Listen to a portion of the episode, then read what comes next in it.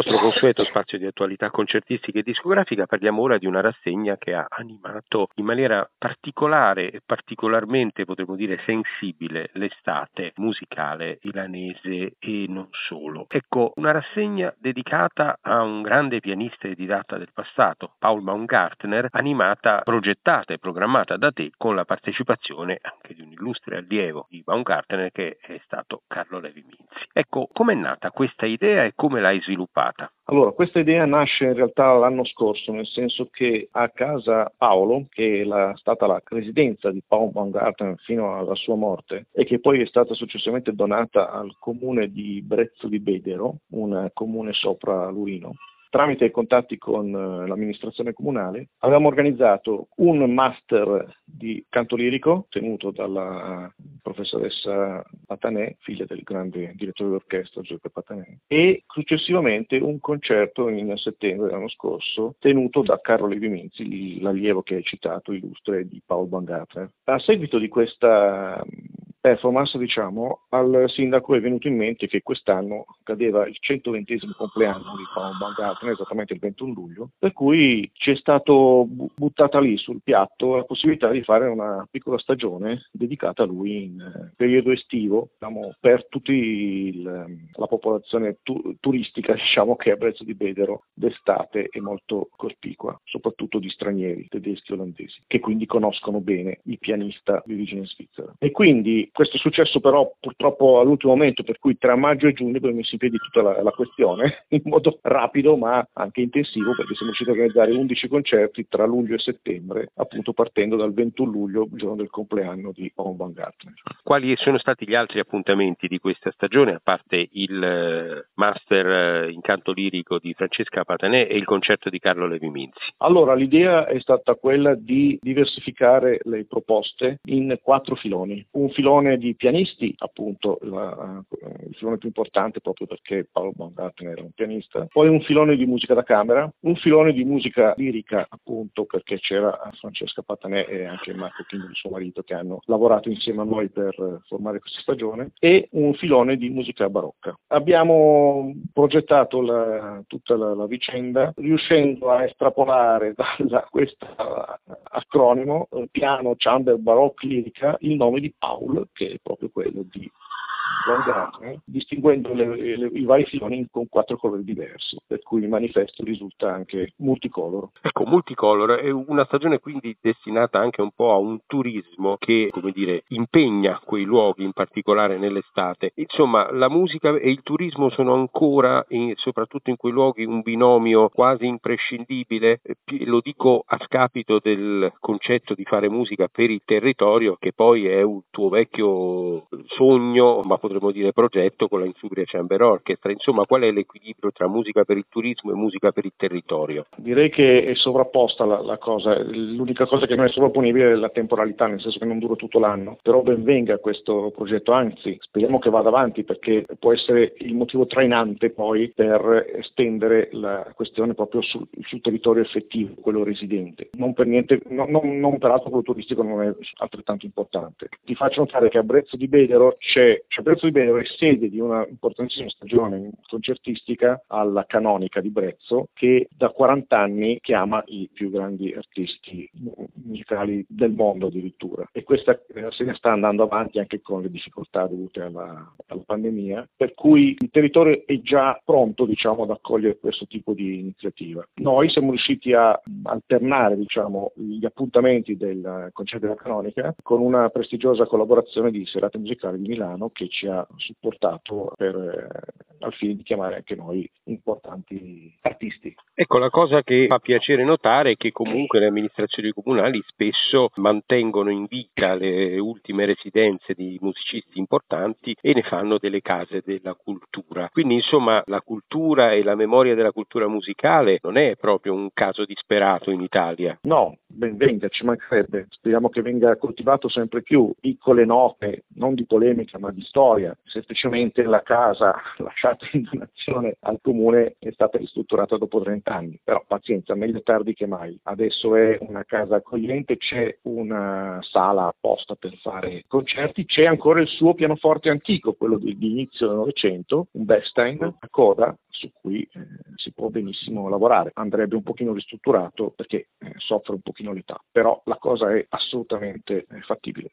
E quindi immaginiamo l'emozione di Carlo Levi Minzi quando avrà suonato sul pianoforte dove faceva lezione con Baumgartner. Esatto, in quella casa lui veniva tutte le settimane, negli anni 70, per eh, prendere lezione dal grande maestro, pur dopo essere stato a Mosca, quindi super perfezionamento. Insomma. Ecco, in attesa di passare... È stato un grandissimo pianista. Insomma, e in attesa di passare la parola a Carlo Levi Minzi tra pochi secondi per parlare proprio di Baumgartner, voglio salutarti chiedendoti quali sono i tuoi prossimi impegni con il Subria Chamber Orchestra. Dunque, con il Suba Chamber Orchestra adesso abbiamo appena fatto un concerto per Brescia Suona, inaugurando la seconda stagione, eh, all'Auditorium San Barnaba, Davide Alogna, eh, Anna Serova e Giulio Tampalini, eseguendo peraltro anche la prima assoluta di un bellissimo nuovo brano di Roberto Molinelli. Eh, successivamente avremo un concerto il primo dicembre a Serate Musicali e ancora il 21 gennaio con Serate Musicali e poi stiamo programmando il 2024. Per il nostro consueto spazio di attualità concertistica artistica e discografica su IM di Radio, torniamo a colloquio con Carlo Levi Minzi dopo qualche mese, ma oggi non parliamo di Rachmaninoff, anche se è ancora l'anno del 150enario, ma non, non affrontiamo questo argomento oggi. Oggi parliamo di Paul Baumgartner, perché tu sei stato protagonista di una rassegna dedicata a questo straordinario pianista e didatta del nostro tempo, che tu hai conosciuto, che insomma è stato importante per tanti, per la nostra intera tradizione interpretativa, ma è stato importante anche nel tuo percorso artistico. Ecco, una rassegna che si è svolta in Italia e quindi dobbiamo anche ricostruire doverosamente le vicende che legano Baumgartner all'Italia. Allora, Paul Baumgartner, che era stato insegnante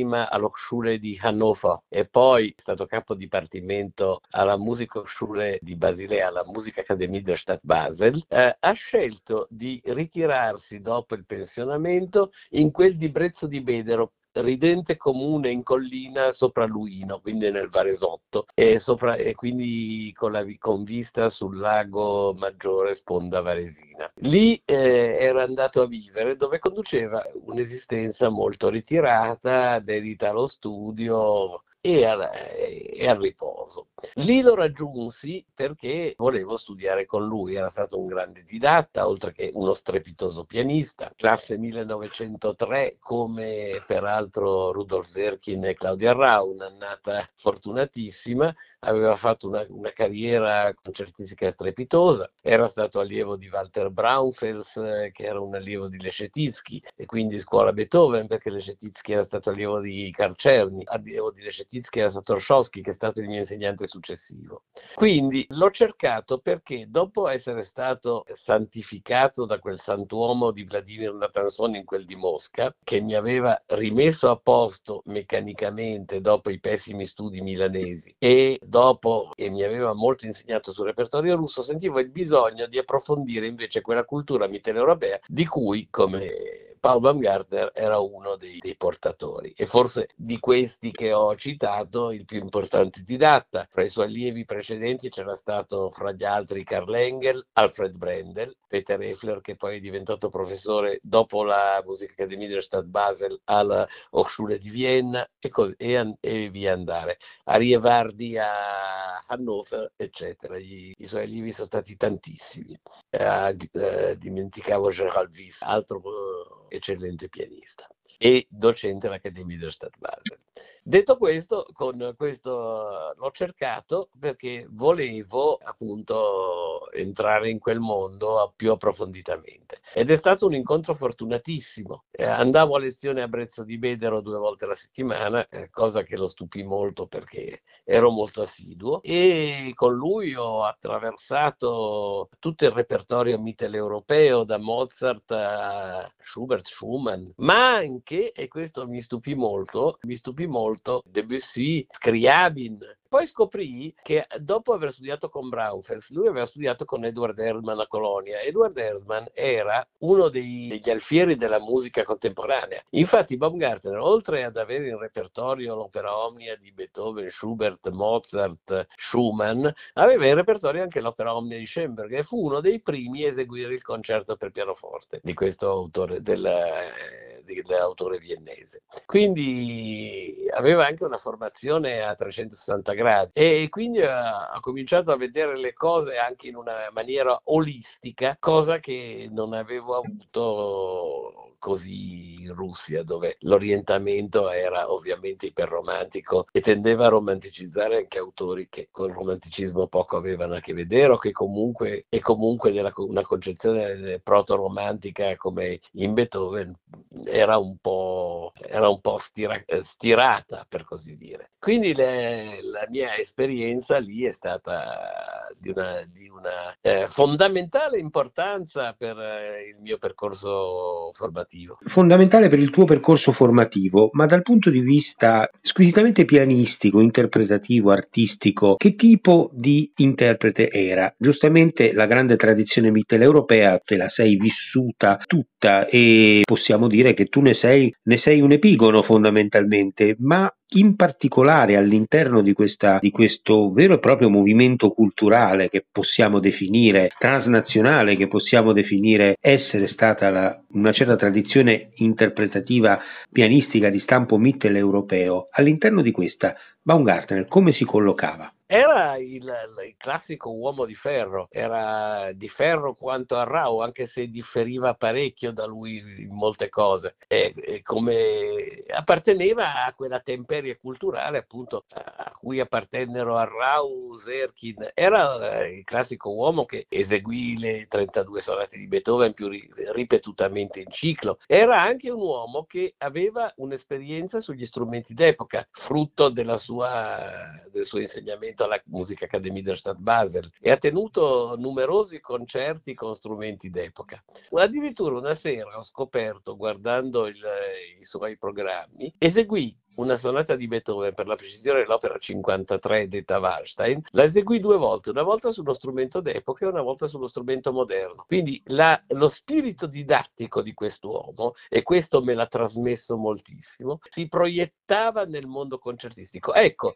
rispetto a un Zerkin che pure ha insegnato rispetto a un Arrau che non ha mai insegnato, cioè che ha insegnato da giovane ma poi ha lasciato l'insegnamento, ecco, lui aveva un approccio fortemente didattico nel suo rapporto col pubblico. Questo forse è il motivo, oltre al suo carattere estremamente pericolosamente molto riservato, per cui la sua carriera non ha avuto, che pure è stata ampia, ha avuto una carriera concertistica enorme, però non è diventato diventato una star e forse non lo ambiva neanche ad essere, non è mai stato una star come i due precedenti.